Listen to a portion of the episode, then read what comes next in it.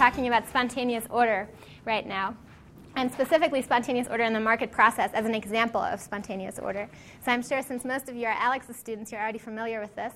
So I just ask you to bear with me. I hope there's something new in here, but um, yeah, so we'll see. All right, so basically, spontaneous order, well, spon- there's, there's spontaneous order in the world, and then there's um, planned order in the world. Those are the two big distinctions, okay? Um, so any kind of social phenomenon we can basically classify as either planned or unplanned. Um, planned is anything that, well, somebody designed, right? So planned orders are by human design. Unplanned orders are by human action, but not by human design. So this is from Adam Ferguson uh, back in Adam Smith's days, okay? So in the, in the, in the 1700s, um, Adam Ferguson was the first one basically to say this. Um, there are phenomena in the world, social phenomena, that are bigger than an individual, that are not designed by anybody, but yet still the result of human action. Okay? So up here you see two pictures. The top one is a spontaneous order. It's a shopping street in my hometown in Cologne in Germany. And I don't know if you can see it, it's kind of small, but um, on the left hand side, the people that are coming towards us, uh, you can see all of the faces pointed towards you. Okay, and then on the right hand side, everybody's walking away. Okay, so these people are following basically the rules of the road, kind of like as if they were driving, but they're on a pedestrian street. Okay, now no, there are no signs that tell them to do this, right? But they do it because, well, it's efficient. Okay, now obviously it's kind of inconvenient sometimes for the individual, right? If you're walking down a shopping street, you're trying to get to a shop on the left. Well, sometimes it gets really difficult to get to that shop, okay, especially if it's really crowded. So it's usually like this, especially on Saturdays. Terrible place to go shopping. Don't go. Very inconvenient, okay? But it works, okay? The spontaneous order that has emerged makes it so that you can at least get through the street somehow, okay? Without being constantly interrupted or having someone walk in front of you. It never really happens. Um, so there are rules of the road that kind of emerged. It's an un- unplanned order, but emergent yet, and there is order to it, okay?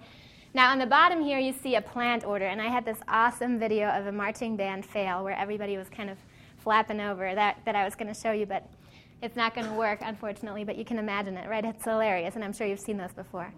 So, marching bands are a really good example of a planned order, right? It's of human design, and specifically of the design of the director, right, in the front. Each individual person in the marching band does not have a plan of their own. They're following the plan of the director, right? And there's an order that comes out of that, but it's not emergent, and it doesn't respond to what the individual wants to do. It responds only to what the director wants to do. And if anything gets in the way, you get chaos, right? They all fall over, and it's funny. Okay. Now, um, the so the, the unfortunately the marching band uh, video won't work, but here is the spontaneous order video. This is what we call a shared space. It's an intersection where there are no rules, okay, no traffic lights or anything, and yet people are getting to where they want to go somehow. Looks kind of crazy. But look how good it works. Aren't you amazed? People are getting where they want to go. And yes, it looks horrible. You don't want to be there, but people are. I'm not sure. It's yeah, India or China or something. It's I think it's actually a Turkish rap song playing in the back, so it might be in Turkey. I don't know, but um, so this is a spontaneous order. yeah, and you can see kind of little traffic jams emerging some, sometimes, right? And then they kind of get through again. So there are rules to this process, right? I'm sure there are rules to this process. Probably something like uh, if I want to cross the road and somebody's in front of me, I slowly nudge forward until I get a chance to go, right? Something like that. There are rules to how you interact in this, in this system, yet they're not designed rules by anybody, and everybody has kind of tacit access to those rules. They're tacit in the sense, tacit rules are rules that we know, kind of, but we can't express, right? So I just kind of tried to express it. You kind of go until you can nudge your way out, right? That's a tacit kind of thing. I can't really explain it in a way that sounds smart. It sounds kind of silly when I say it. We call that tacit knowledge, okay? So spontaneous orders a lot of the time rely on this kind of tacit knowledge. People just kind of do it and they have a hard time expressing what they're actually doing. Okay, now you can say this looks dangerous and traffic lights are probably more efficient, right? Um, well, that's debatable, right? We're not sure. But what I can tell you is that the shared space phenomenon is catching on. In Europe, they're doing it all over the place. Okay, so there are examples of this if you go online, and uh, there's a town in uh, the Netherlands where they do this all over the place. They took out all of their traffic lights, basically. Okay, and it's called shared space. So if you Google shared space, something like this will come up. All right. So, all right, let me see. I'm telling you everything I wanted to tell you about uh, spontaneous order. So, all right, so other examples of planned orders we already heard from Tom about, right? So, statutory law or legislation, that's a planned order, right? Somebody is trying to enforce rules to get people to do certain things, right? So that's a really good, good example, really good, another good example of a planned order, kind of like a, a marching band.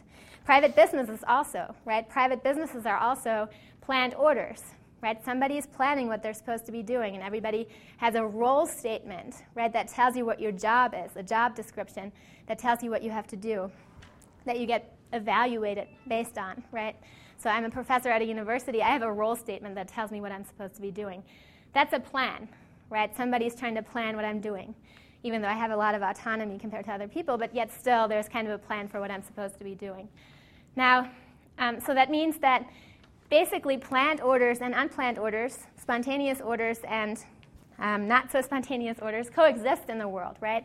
So therefore, they're not necessarily good or bad or anything, but we can say that sometimes spontaneous orders work better than planned orders for certain purposes.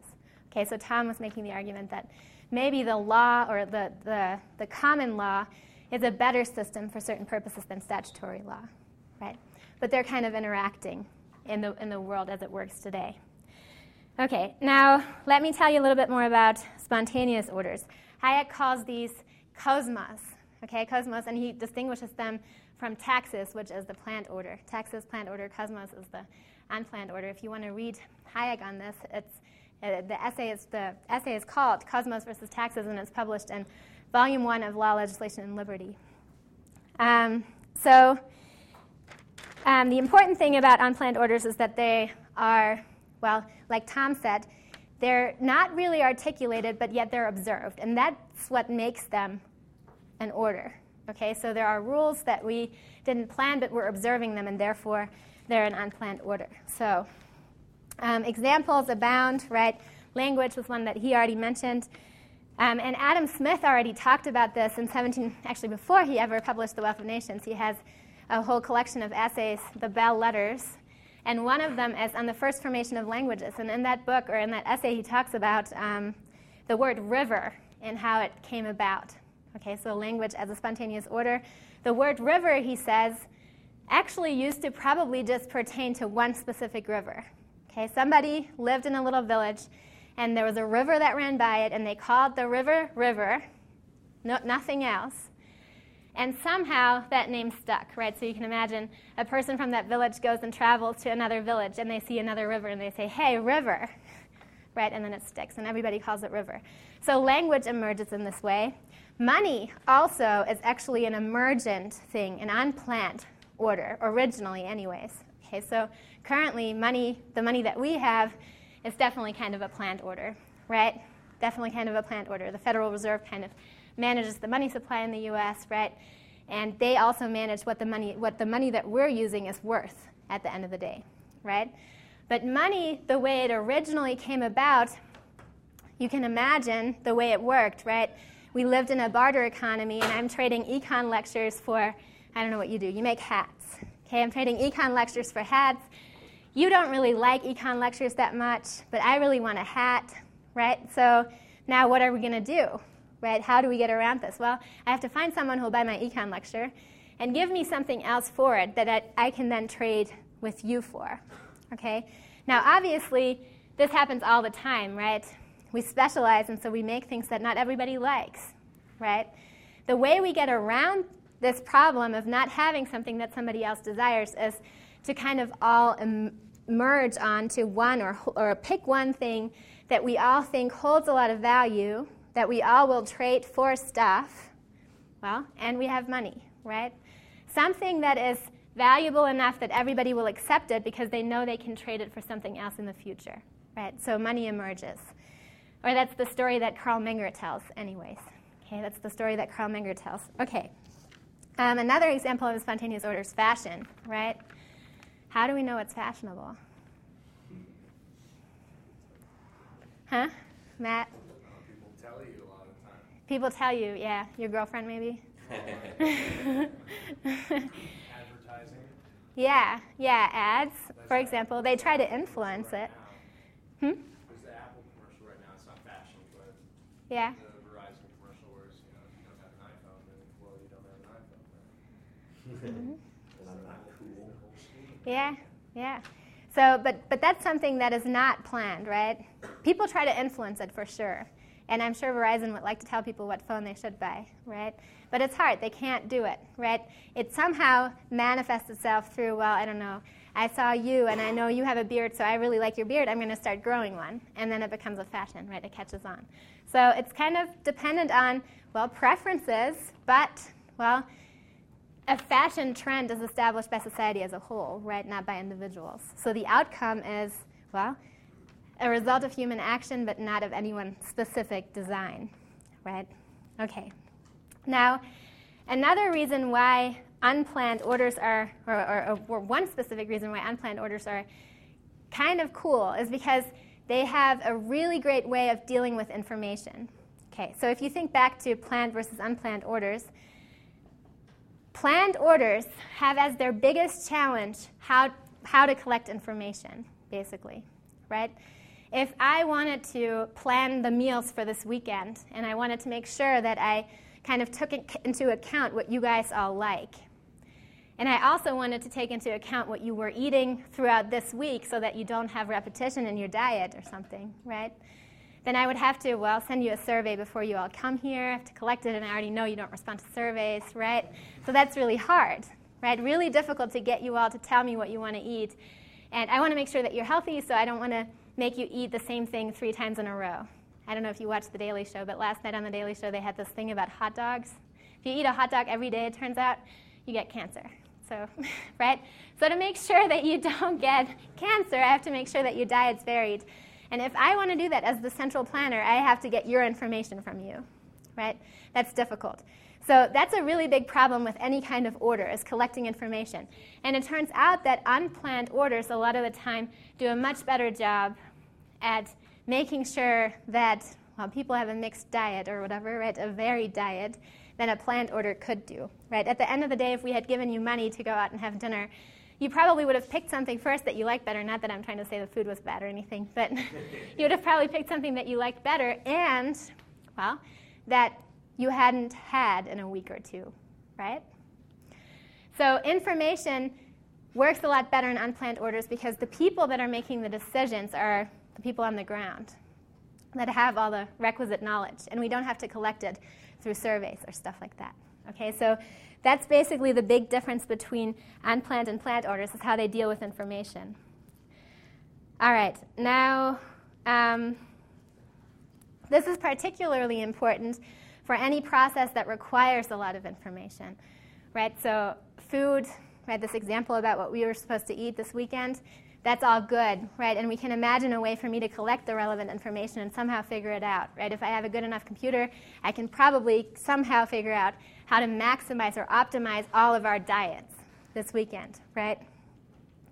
Now, if you think about a more complex system where it's not just about the food and there's not just 35 people that we need to coordinate, then it gets even more difficult, right? So, a good example is Oh, I'll get back to that in a minute. Right here, this pencil. Okay, and you might have heard of this story before, I pencil, right? This pencil, no one knows how to make, right? No one knows how to make this pencil. Do you? Anybody? No? That pencil is hard to make, right, for an individual. There's lots of stuff that goes into it, right? Trees. I don't even know how you make paint.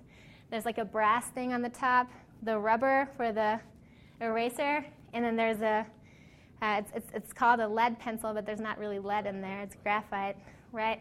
All right, so you have to mine graphite, you have to fell a tree, you have to uh, make paint, and not only yellow paint, you have to have green too for the label, right? So that's all difficult. And, well, no individual knows how to do it. Okay, so this pencil is a lot more difficult than managing our diet, right? So for processes that require the coordination of millions of people, like this pencil, most of the time we rely on unplanned orders, and we don't ever really think about that. But no one told anybody to grow trees to make pencils with, right? The reason why people grow trees and then fell them and sell them off is because there's someone that's demanding wood, not because there's someone that wants to make a pencil, right? So it's not required for the person that grows the tree to know that the tree is going to turn into a pencil eventually, right? It's not required. All right, so the bigger the order, the more well, difficult the problem, kind of, right? The more difficult the problem of knowledge aggregation. All right, now the person that first pointed this out really well, to economists at least, is F.A. Hayek in an essay titled The Use of Knowledge in Society. Has anybody read that yet? All right, so a lot of people know it already, right? The use of knowledge in society. What does Hayek say in that essay? One of the people that said they read it already.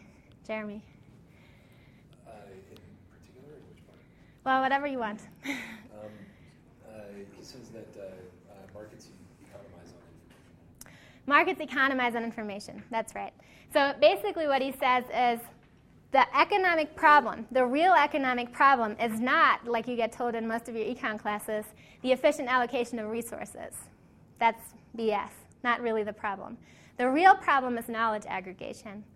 And it's a marvel how well, he actually calls it a marvel, how well the market process does at aggregating information. And yes, the outcome is an efficient allocation of resources. Efficient, right? In parentheses or in, in hypotheticals, because it really isn't perfectly efficient, right?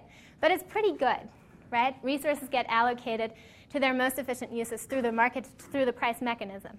But the marvel is really in the aggregation of the information, coordinating people's actions. Okay, that's really the marvel. All right, now his example is tin, and I don't know if you can see that's tinfoil up there, but the example that he gives in the essay is tin. So he says, imagine a new use for tin arises somewhere in the world. Okay, you're a user of tin, and a new use for tin comes up somewhere else. Okay, so t- what happens when that happens? Demand for tin goes up, right? What, what does that do? Demand for tin. Price increases, okay. When the price increases, what do you do as a user of tin? Buy less tin. That's right, you buy less tin, okay? So that makes it possible that more people can now use tin, right? Because you economize on your use of tin, right? That's Hayek's example. Another really good example is plywood. Okay, so after Katrina, people in New Orleans really needed plywood, right? And people in Colorado might have wanted to build a treehouse while that was going on in New Orleans, right? Maybe you wanted to build a treehouse for your, your kid, or your dad wanted to build one for you, or something. Okay? Um, now, obviously, that wasn't really a good time for society for you to go and buy plywood. Right? Society would have preferred you not to buy plywood because they wanted it to go to New Orleans. Right? All right, so how did that, did that actually happen? Did you actually conserve on your use of plywood after Katrina? You shake your head. No. Why? It doesn't generally affect you? Doesn't affect the Colorado market? Okay. Anybody disagree?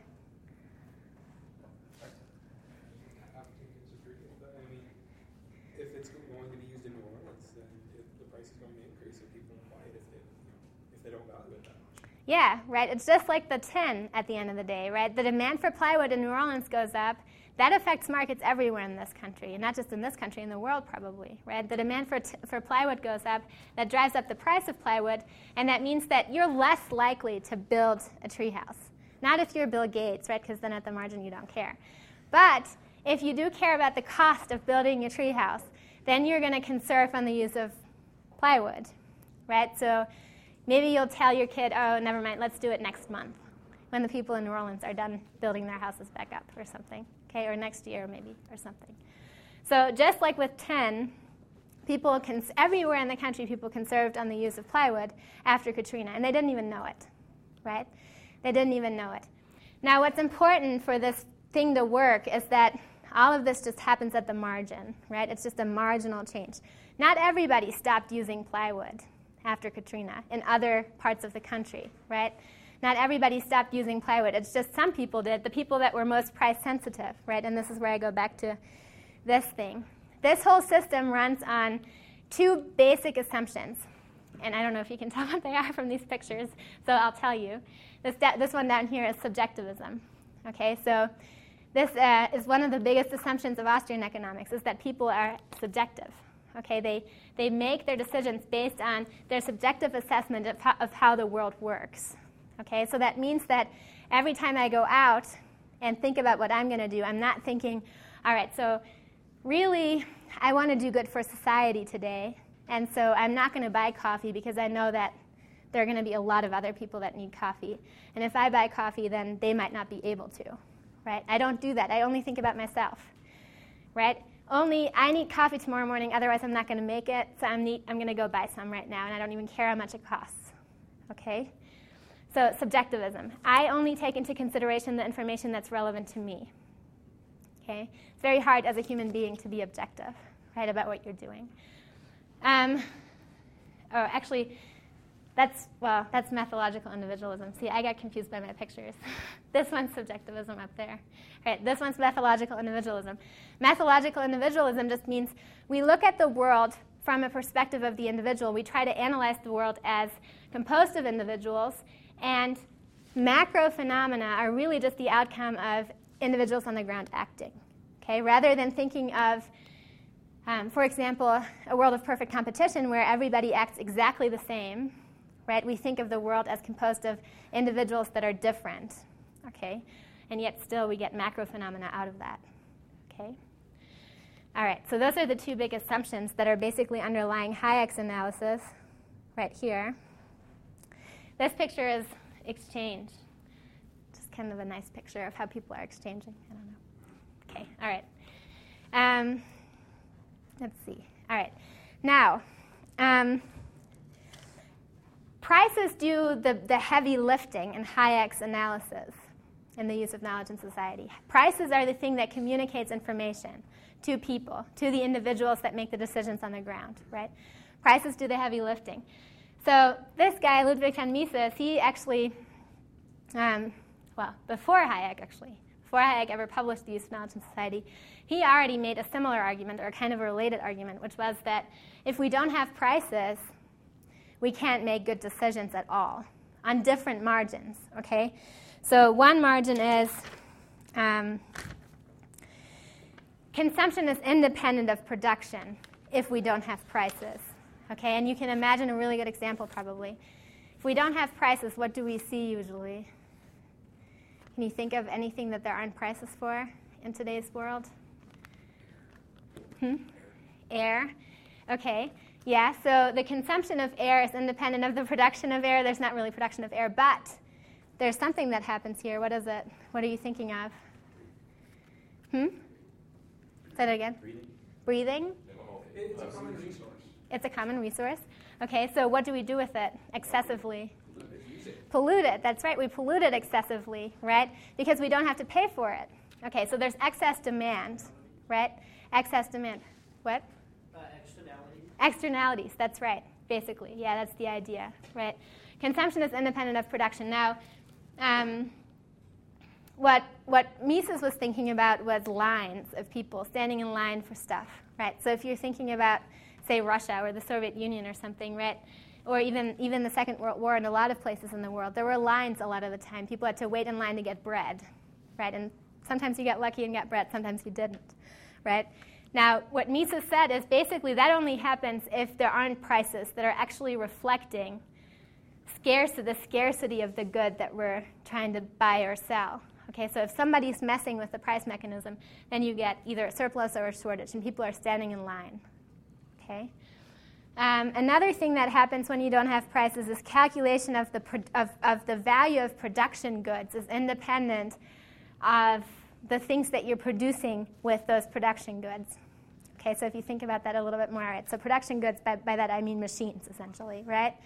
Where does the where? How do I figure out what the price of a machine should be? If you're producing, say, I don't know, shoes, what would you pay for a shoe machine? What the, the extra profit that you would get from using it as opposed to not using it. The profit that you expect to get from using it. Okay, so what do you have to know for that? You have to know the price of shoes, right? That's right. You have to know the price of shoes and how much profit you can make making shoes, right? So the only way we know really what we would pay for production equipment is through the prices of the goods that that production equipment is going to produce. Now, if we don't have prices for the, stuff on the stuff that's produced, right, the the stuff that comes out of the machines, then we can't have prices for the machines, right? We can't we can't value the production equipment, okay? And then the last thing is. Um, there's basically, it's impossible to produce any kind of efficient resource allocation. That's the last point he made. Okay? So because we don't, we can't value production equipment, and because, we, because consumption is independent of production, it's impossible to allocate resources effectively at all, really. Well, and then at the end of the day, there's also something about incentives, but that's less of a strong argument, right? Everybody knows that if we don't pay people uh, their marginal product, for example, right, then they don't have an incentive to work right? Okay, or the, the, I shouldn't say everybody knows. The economists know, right? The economists know. All right, now, um, so what is it? what else is there to um, markets as an example of spontaneous order that makes them so good? So um, we said prices. Prices are really important because they create incentives and they allow us to communicate information effectively. Okay. But I want to claim that there are a couple of other, or actually, it, prices communicate information, right? There are a couple of other things that are also central to the way the spontaneous order and the market process specifically functions. And the, the first one on top there, the guy with the carrot and the sticks, that just stands for in- incentives. Okay, you might think my pictures are silly. I apologize. Try not to use words. Talked to this woman, Deirdre McCloskey, and she told me that it's bad to put words on slides. So I, am trying not to do it, and it turns into ba- bad pictures, silly pictures. so I don't know if that's better, but Okay, so incentives are important in markets, right? Incentives are the things that make us do things for other people, essentially, right? So remember from Adam Smith's Invisible Hand, right? The butcher and the brewer and the baker. It's not from their, their regard to, uh, to us, not from their, from their uh, welfare that we expect our dinner, but from their regard to their, to their own self interest, right? So the butcher and the brewer and the baker, Adam Smith says, do things for all of us. They make our dinner, not because they like us, but because they're self interested. Okay? So that means the incentives are aligned correctly, right? The incentives are aligned such that people end up doing stuff that is socially beneficial, but they do it out of rational self interest. Okay? All right, so incentives, information, and the last thing is innovation. Markets are also really, really good as a spontaneous order um, at coming up with innovations, right? iPhones, iPads, right? We love those. And they weren't even around six years ago, five years ago. No, six, right? 2005 is when the iPhone came out. No? Something like that. Five or six years. Can you believe it? What kind of a world was that? I don't even know. I wouldn't have gotten here today because I used my iPhone to walk around Denver with. Okay, I would have had to use a map, and I really don't know how those work anymore. I really don't. I really don't. So, innovation is also something that markets do really, really well. All right. So, I'm going to claim that those three things are the things that make markets as a spontaneous order particularly efficient. Okay, particularly efficient. Now, think back to the other examples of spontaneous order language, um, money, right? And you can think of similar things that are going on with language and money, right? where there are also incentives, right, but it's kind of weaker. There are also things that are similar to prices, but not really, right? It's costly to do certain things. Like if I were just to try and invent new words all the time, right, then I couldn't really talk to anybody because they wouldn't really understand what I'm saying, right? So that's a cost of being weird with language, right? In a market, that costliness is much more efficiently communicated because I actually, well, I'm penalized by having to pay money, right? But you can think of similar things, things happening in other spontaneous orders. And you can also think of similar things happening in other planned orders, right?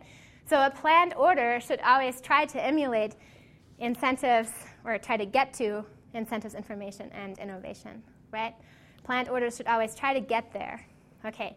Now, how is it that markets get to these three I's? Well, it's with the three P's, which is prices. Uh, prices do information. Profit and loss create the right incentives, right? It's because of profit and loss that the butcher and the brewer and the baker make the things that I want to eat and drink, right? And then private property is what makes us innovate, essentially, right? Without private property, we wouldn't have an incentive to innovate because if we can't claim property over the things that we're creating, then, well, there's no reason to innovate, right? And Tom is going to talk about intellectual or about intellectual property, right? Tomorrow? Copyrights, yeah. Copyrights tomorrow. So that fits right in there, okay? Basically, the, the idea behind copyrights is well, we have to give people copyrights, which is just like property, right? A property right over some, some piece of intellectual property um, to incentivize them to produce innovation, right? To produce innovation, to innovate. All right, so the three P's lead to the three I's. So that means now that anytime you look at any kind of social order, you can kind of think about it in terms of the three P's and the three I's. Are there equivalents of prices that lead to information? Are there equivalents of property rights that allow people to innovate and take advantage of the benefits of the innovation that they create? And are there profit and loss signals that make people act in a way that's socially beneficial, even though they're incentivized by their own rational self interest? Okay? So, we can look at other orders and kind of think about it, think about them in terms of these three P's and the three I's. Okay. Now, here are some examples, and we already talked about lines of systems that work without the three P's. Systems that work without the three P's. Okay, so on the left, that's supposed to be a painting of Jamestown. Okay, so the Virginia colony, right? And you may have heard about the history of Jamestown before, right? So it started out as basically um, a, a common property scheme. Most of the people there were indentured servants that didn't own themselves or the things that they were producing, so they didn't have an incentive to produce anything. And, well, they quickly started turning into crazy people that were attacking each other and actually digging up graves to eat dead bodies because they were out of food and stuff like that. Okay, so that's, that's what happens with that property. Now, that's an extreme, though, right? Because we know that there are lots of places in the world today where people don't have perfect property rights. Has anybody ever heard of Hernando de Soto? Hernando de Soto, the economist. Anybody know Hernando de Soto? You don't remember? All right, so Hernando de Soto is famous for um, talking about how the absence of property rights, and specifically land titles in Peru, um, basically keeps people out of the legal economy, keeps them unable to participate in the, well, the legal, legal economy, and so they're, they're forced to be extra legal or in an illegal economy, okay, at all times. Okay, and then there's a bread line in Russia. I think that's Russia. I don't know. I hope so. Anybody speak Russian? Does that look like Russian? Okay. And then we have the DMV and the post office, right? They don't have prices. Well, they have prices, but they're not real prices, right? Not market prices. Um, they're not set by the market. The prices at the DMV and in the post office are set by Congress, right? Or for the post office, anyways. They have to apply to Congress to increase the price of a stamp, right? Um, so you get lines because people demand more than, well, what they should be demanding, right? The price is too low. There's a, a shortage. And another thing about them, there are no profit and loss signals, so the, the service they provide is really not socially beneficial at all, right? Or is it? Do you like the service? You like the DMV? Yeah. I like the post office because I don't have to drive to where I need to drop the letter off. But there are other services for that. There are other services for that, that's right. Well, it would be nice if there was something that you could use instead of the post office to deliver your mail, right? Letters, to have competition. No, it kind of is for the post office. to- Not for letters, for packages. Overnighting. You can fax, you can email, oh, Yeah, yeah. Yep. Yeah, no, definitely. Yeah, so faxing and emailing are definitely alternatives, right? But not perfect alternatives, right? They're substitutes, but not perfect substitutes.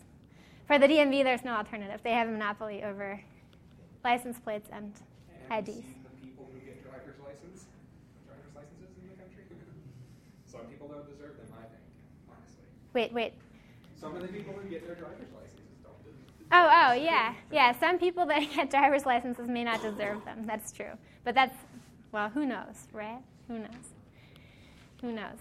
I, I really wouldn't want a more efficient system because I might lose mine. Okay.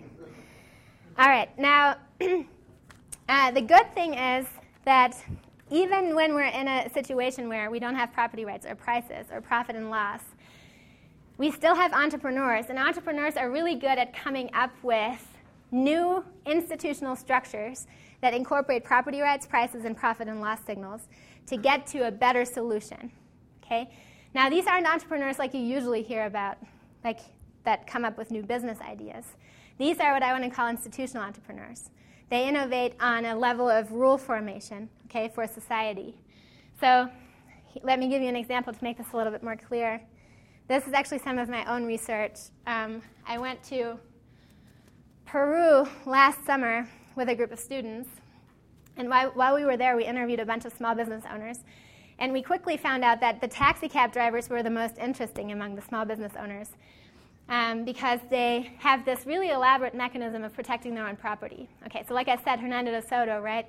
He talks about how weak property rights are in Peru. And they are. Property rights are really, really crappy. They're not really well protected. For taxi cab drivers, the problem with property rights and not being well protected is that their, their cabs are stolen all the time. Okay? They're stolen all the time. And, well, there's lots of vandalism, and then people run away without paying and stuff like that. So, very insecure um, system for the taxi cab drivers. Okay? If you're not protected in some other way, then, well, it's not all that profitable to be, to be a taxi cab driver in Peru because you lose your property fairly quickly. Okay, so the way they've overcome this is taxicab companies in Peru, in addition to doing all the things that taxicab companies do in the United States, like uh, you know, having people call in and, and ask for taxi services, um, and then radioing the drivers, they also provide protection of the property that the people that are part of the company own. Okay, so the way this works is if you're a taxi cab driver, if you want to be one, all you have to do is buy a yellow car and then you can join a taxi cab company for a fee. If you're part of a company, the company offers a property protection service, essentially. Okay, and the way the system works is collective, well, collectively, all of the taxi cab drivers basically help each other. Okay, so they join these taxi cab companies, and there are four different examples right here. And if you're part of a company, you get a radio in your car, just like you would here. Now, they use the radio to contact each other every two to five minutes or so. Okay, so the company contacts you every two to five minutes, and they ask you where you are and if everything's all right, and you have to check back in with them. Now, if anything happens to you, anything, you call either if your cab's lost, you call the company, or if somebody is taking your money or you know vandalizing your car or something, you can radio them. And what they'll do is they'll immediately contact everybody in your perimeter that's close to you and they will tell them to go help you.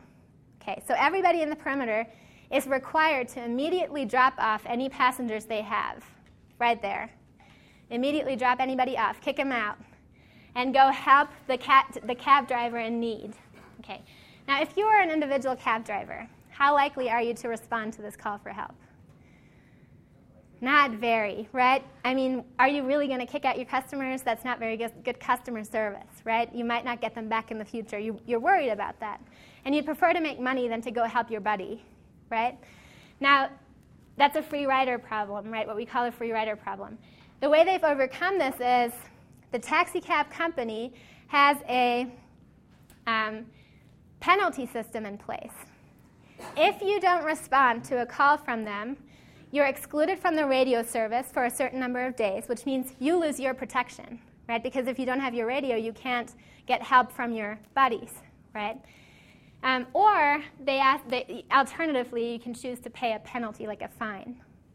And it's actually a graduated sanction system where you pay more the more severe the incident was that you didn't respond to. Okay?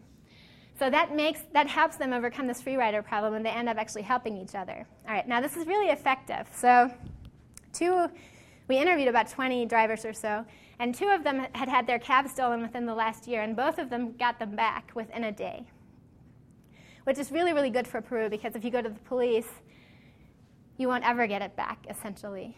You won't ever get it back. They, they all said that if you go to the police, the, the, the best you can expect is that they tell you, I'm sure, sure, I'll be happy to help you. You don't even have to pay a bribe, but you have to go get me gas first because I'm out. And I don't have any money to get more. Okay? So the police is not very effective, but their system works. They get their cabs back within a day. Okay? Now, obviously, well, what do they do when they find an offender, you think? Somebody that stole a cab or something. Hmm? Yeah, they, they beat them up pretty bad. Okay, so this is another aspect of this property rights protection mechanism. Okay, they have to punish the people that violate their property rights, right? The police isn't doing it. The court system's pretty crappy, so that's not going to happen either. So they beat them up. And they do that at the risk of being, well, doing something illegal themselves, right? Because you can't just go around beating people up, right? If there's a police where you live, right? Huh? Yeah. Yeah, he's not going to be able. yeah, uh, he's not going to be able to chase you very far. That's true. So there's not a very high cost, but there is potential cost, right, of doing this. So yeah, so they they engage in what I want to call a collective punishment mechanism. Okay, they all get together and beat up the, the offender. Okay, the last aspect of this this this scheme is these nice logos that you see right here. Okay, so these are very pretty taxi cab logos, you have to say, right? Compare them to tax cab logos around here. They usually don't even have logos. They have numbers and letters and stuff on them, right? And maybe a different color for different cab company, but certainly not these nice labels, right? So I think what the, the function of these huge company symbols is, is essentially they're a signal of the reputation of the company, right? So if you're a company that's very effective at protecting your taxi cab driver's property, then you want everybody to know that right? You want all potential offenders to know that you're going to come after them and you will beat them up if you find them, right? Well, the way you do that is to distinguish your cab with these nice logos and labels, right, and crests of your companies. So that's why they have these nice logos, I think. But that's just my story. So I'm not sure that that's actually true. But it works. There are tons of cabs in Peru. You wouldn't even believe it. Has anyone ever been? It's crazy. There are basically no private cars no private cars, but millions of cabs. And you can understand why that is, right? If you have a car, you're subject to the same problem that these people are subject to. Your car will get stolen, especially if it's nice, right? So it's, it's really costly to have your own car. But if you can join such a company and be part of that, you can protect your car, well, and it works, right? So I think that's why you see a lot more cabs and a lot fewer private vehicles than anywhere else in the world. All right, so this is an example of a spontaneous order solution, right? It, at the end of the day, this taxi cab company itself is a planned order, right? Someone's planning it, someone set up the incentive structure. But it emerged in a system that was completely orderless, right? So if something like this could have happened in Jamestown, maybe they wouldn't have starved to death, right? So Basically, the lesson from this is that in a spontaneous order, systems will emerge that create property, private property, and take advantage of prices and profit and loss signals. Okay? So for each company, there is a profit and loss mechanism in place that makes sure that the company actually does what's in the best interest of the drivers, right? Because if your company doesn't have a good incentive system in place that makes, makes your dri- drivers cooperate, then you can't protect their property, and then the drivers won't be willing to pay very much to be part of your company. Right? So profit and loss keeps the companies from coming up with bad institutional solutions. So this is good news, right? In the absence of any kind of good governance, we can get private solutions to bad institutional problems. And they emerge out of a spontaneous order, and sometimes they might be planned. I'll start over here. What's because that's easiest to see incentives, right? What is another example of an institutional entrepreneur? Okay, so um, some of my other work is on institutional entrepreneurship in the context of Congress, for example. And so if you look at how Congress and congressional institutions have evolved over time, you see that they basically have evolved, they have evolved to facilitate trade among congressmen. Um, and at every step of the way, whenever rules were changed to move in that direction, there was some institutional entrepreneur that was basically taking a lead on making that move. And it was always for their own self interest. right? So whatever, whatever they were trying to do under the, the existing regime wasn't really working. So they had to promote a rule change to get to where they wanted to go. Um, so lots of stuff like that in the political system. So are you saying that it's institutionalized where, how would you just say, where they are uh, trying to like fulfill something that wasn't there necessarily before? Yeah, so I'll talk a little bit more about this tomorrow, but the, the committee system in Congress didn't exist um, in the first Congress. There was no committee system. There were no standing committees or, or committees of any kind. There was only a, collect, a, a, a committee of the whole. So Congress would make decisions as a whole body. Um, they still vote as a, as a whole today, but bills are drafted by committees with specific juris, jurisdictions, and that kind of evolved over time.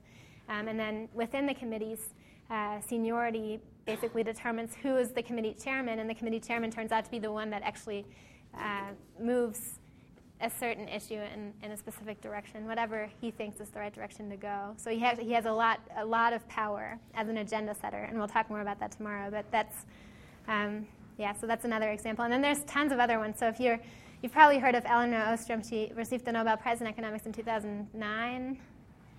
Yeah, 2009, two years ago. Um, and her work is all on local self governance institutions.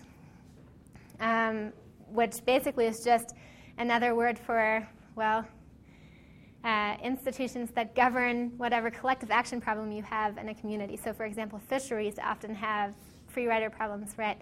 Um, and she calls it common pool resource problems, actually, where more resources are extracted than what's sustainable in the long run. And it turns out that in most of the cases where you see successful solutions to those types of collective action problems, there's always one guy who came up with the solution somehow or drove things in the right direction. Um, she doesn't talk about that very much at all anymore. She used to a lot more in her dissertation, where she actually worked, worked on uh, the California, California water basin. Um, she still talks about it as institutional entrepreneurship, and then she dropped that term. But um, there are always people that are the, the movers and shakers that you know innovated the, the rules, basically. So if you want to want more examples, look at her stuff. Um, okay, let me go to the next one. Why does government overprovide? Oh, wait, this is just the one? And then, okay, okay, all right, that makes sense. Then I'll go that way. Okay, how did the taxi consortium evolve from a defective system? I don't know. Don't know, unfortunately, how it evolved. Um, that's a good question, something that I could ask them in a follow up session of interviews, maybe, but I'm not sure how it evolved. Don't know. That's my best answer. no clue. There, there was a uh, there's an article on the on Institute website about you know people need to say be able to say I don't know when considering you know how the market allocates resources to make something like an iPhone. Yeah. Who knows how that happened, but it did. Right, right, and it's the same thing with rule systems, right? We don't know if it's a, if it's really that the product of a spontaneous order, then we shouldn't be able to tell because as an individual we can't have the information, right? Or no individual that I can talk to, anyways, could have the information. I'm an outsider to begin with, but yeah, thanks. That's great. I appreciate that. Okay, how do interest rates communicate relative scarcities and preferences and subjective value? Well, just like prices, right, at the end of the day. How do interest rates communicate relative scarcities, preferences, and subjective value? Well, okay, so interest rates in the world today are manipulated significantly, right? So they're kind of defective, but if there were a free market for money, then there would be some interest rate that's more like a market rate um, and like a real price. And then it, then it would do the same thing. It would communicate people, people's preferences for um, how they use their money over time, right?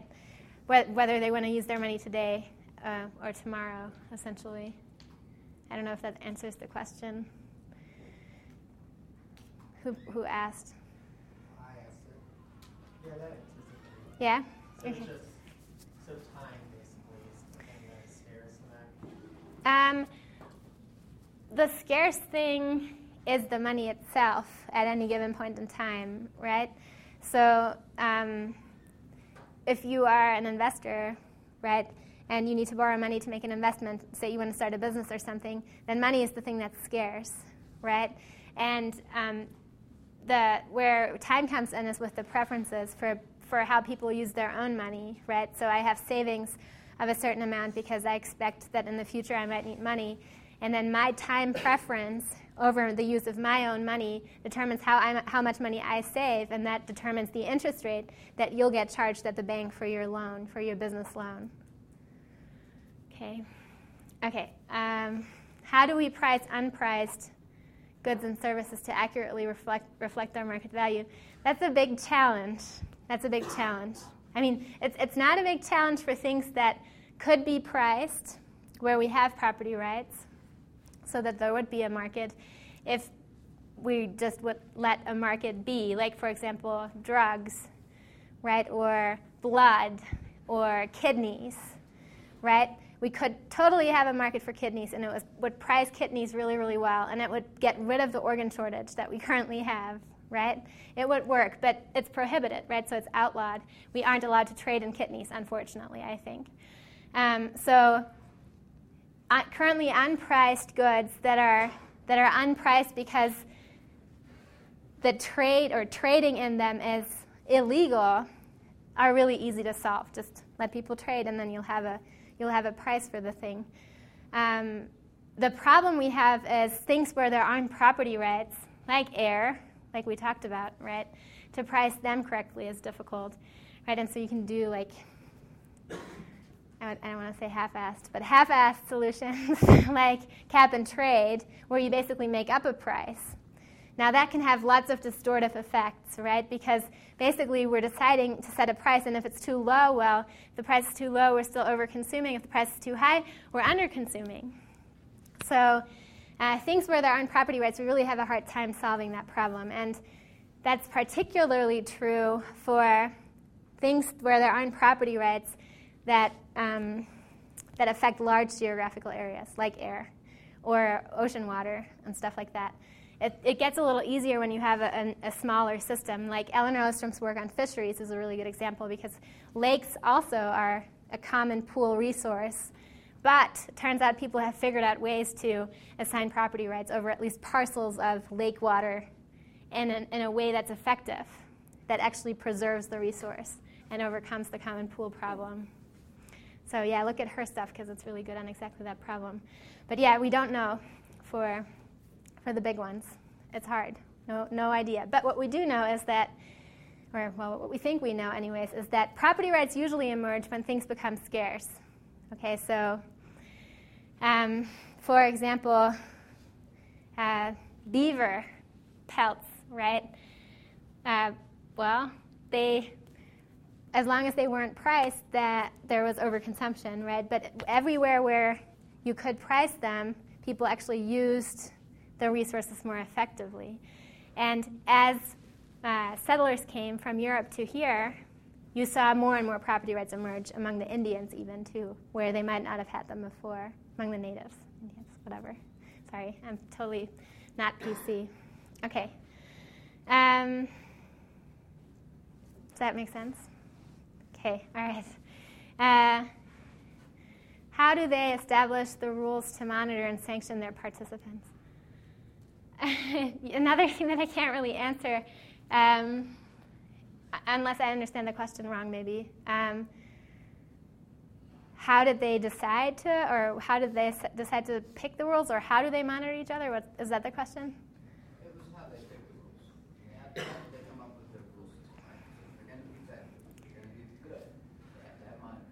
Yeah. They were monitoring. So right. They're checking in with each other. They're making sure that they were, you know, right. To, to the event. And then if they don't, there has to be some sanction, right, to make sure that next time if, that this thing happens, yep. they have to go. Or if they get kicked out, the others know we better go. Right. Um, how did that come about? Yeah. I think. Well, I think the best, the, the most of the time for systems like this, it's trial and error over time, right? I mean, you can you can probably sit down and come up with a way to protect your property as a taxi cab driver, right? At the end of the day, that system's not all that elaborate, right? So you can probably plan that fairly well as an individual. But I think that refining the rules and coming up with graduated sanctions and deciding how long you need to be suspended from the radio service to make it to make the incentive binding right? So if, if you say you suspend someone from the radio service for a day when they don't respond, that probably isn't a sufficient incentive, right? So they had to find the right kind of time, right? So you know you give up at least a day of searching. So, so if you don't respond, you have to at least pay a day worth of, worth of wages, or the equivalent in time and risk for not being part of the radio service, right? And I would say that that's probably a, a process of trial and error, right? That's probably a process of trial and error. Whenever you have too many people defecting, your incentive mechanism isn't sufficient, not strong enough, right? And that's also what Elinor Ostrom says. She says all of these governance structures that she describes are probably the result of, of trial and error. Some of them don't work, right? So you can go around the world and you'll see fisheries where they still um, overexhaust the resource and, and it gets depleted over time. Right? So it doesn't work everywhere, but some places it does. She's, she's come up with kind of her, here's, here's ones, here's what they've modeled. Yeah. Um, Yeah. A lot of it really revolves around that monitoring. and- and Yep. Yeah. She has like a list of 10 criteria for that, that she thinks are required for a system to work. Yeah. In her book, Governing the Commons. And, uh, and essentially, you have to have, basically, she says you have to have all of them or it won't work. And so, in some situations where you don't have either graduated sanctions or it's too complex or um, you, don't, you can't exclude outsiders, then you, know, you can't overcome the problem at the end of the day. So, you're familiar with the book, right? Yeah, yeah. It's a great book, right? Yeah, yeah. I think so. I try to tell my students, but they think the chapters are too long. I don't know. Okay, the length and speed of the line in which people wait are information and cost. Yes. How is this reflected, or why is it not reflected? It is reflected. Um, it is reflected. Now, the problem is okay, so technically, if, if it's costly to wait in line, then the people who have a higher opportunity cost of time, everybody familiar with opportunity cost? That what you're giving up, okay, the, the highest cost alternative, basically. Um, if you have a higher opportunity cost of time, then that means it's more costly for you to wait in line at the DMV, right? So if you're unemployed, don't have anything to do other than sitting at home, then, not trying to be rude to the unemployed, but if you're unemployed, then it's not as costly to go to the DMV as it might be for, I don't know, the CEO of whatever company, right? For them, it's a lot more costly, but I don't think they actually let you hire somebody to go to the DMV for you. I think you have to do it yourself. So everybody has to go. Now, that means that the cost in this case is progressive, right? No. Yeah, it's progressive, right? Because it gets more and more costly as you get wealthier because, your opportunity cost of time rises. So um, it's not reflected. Um, I mean, it, it, it's reflected in, in, in it, people bear the cost for sure, and there are lots of people who would rather pay $100 at, to skip the line than have to wait in the line, but you aren't allowed to do that. So it's not incorporated into the system at all, right? Not incorporated into the system at all. Does that answer the question? Yeah, I, Mostly? sure. Tell me what you think. I'm not sure what I think. I just kept looking at all of the pictures of people waiting in line and thought to myself, that's a lot of information. Yeah. And then actually, not only is that an, a lot of information, but that's also a cost of some sort. So, I mean, we, uh, two out of three is not bad. That ought to be enough for us to do something. Yeah. So, so the problem, anytime we have, anytime prices aren't actually the thing that allocates the resource, we start allocating the resource based on other criteria, right? And it kind of depends on who's the person doling out the resource at the end of the day, how that gets done, right? So in cases of like minimum wage, right, which is also a way of messing with the price system, um, if you have to pay a minimum wage to hire somebody, then um, you'll be a lot more picky about, uh, you know, the way they look when you hire them, right? Or same thing's true for rent control, right? If you cannot rent out an apartment that you own at more than a certain price, then well, you'll rent it out to someone pretty because then you don't have to worry about looking at someone ugly all the time, right? And stuff like that doesn't matter when prices are there because you're not picky when it's costly, right? When you have to pay, when you are the one that bears the cost of not letting the ugly guy rent your apartment, then you're not, well, you can at least incorporate it into your, your information set, right? Then you can make the decision based on how valuable it is to you that someone beautiful lives in your place, right? Or something like that.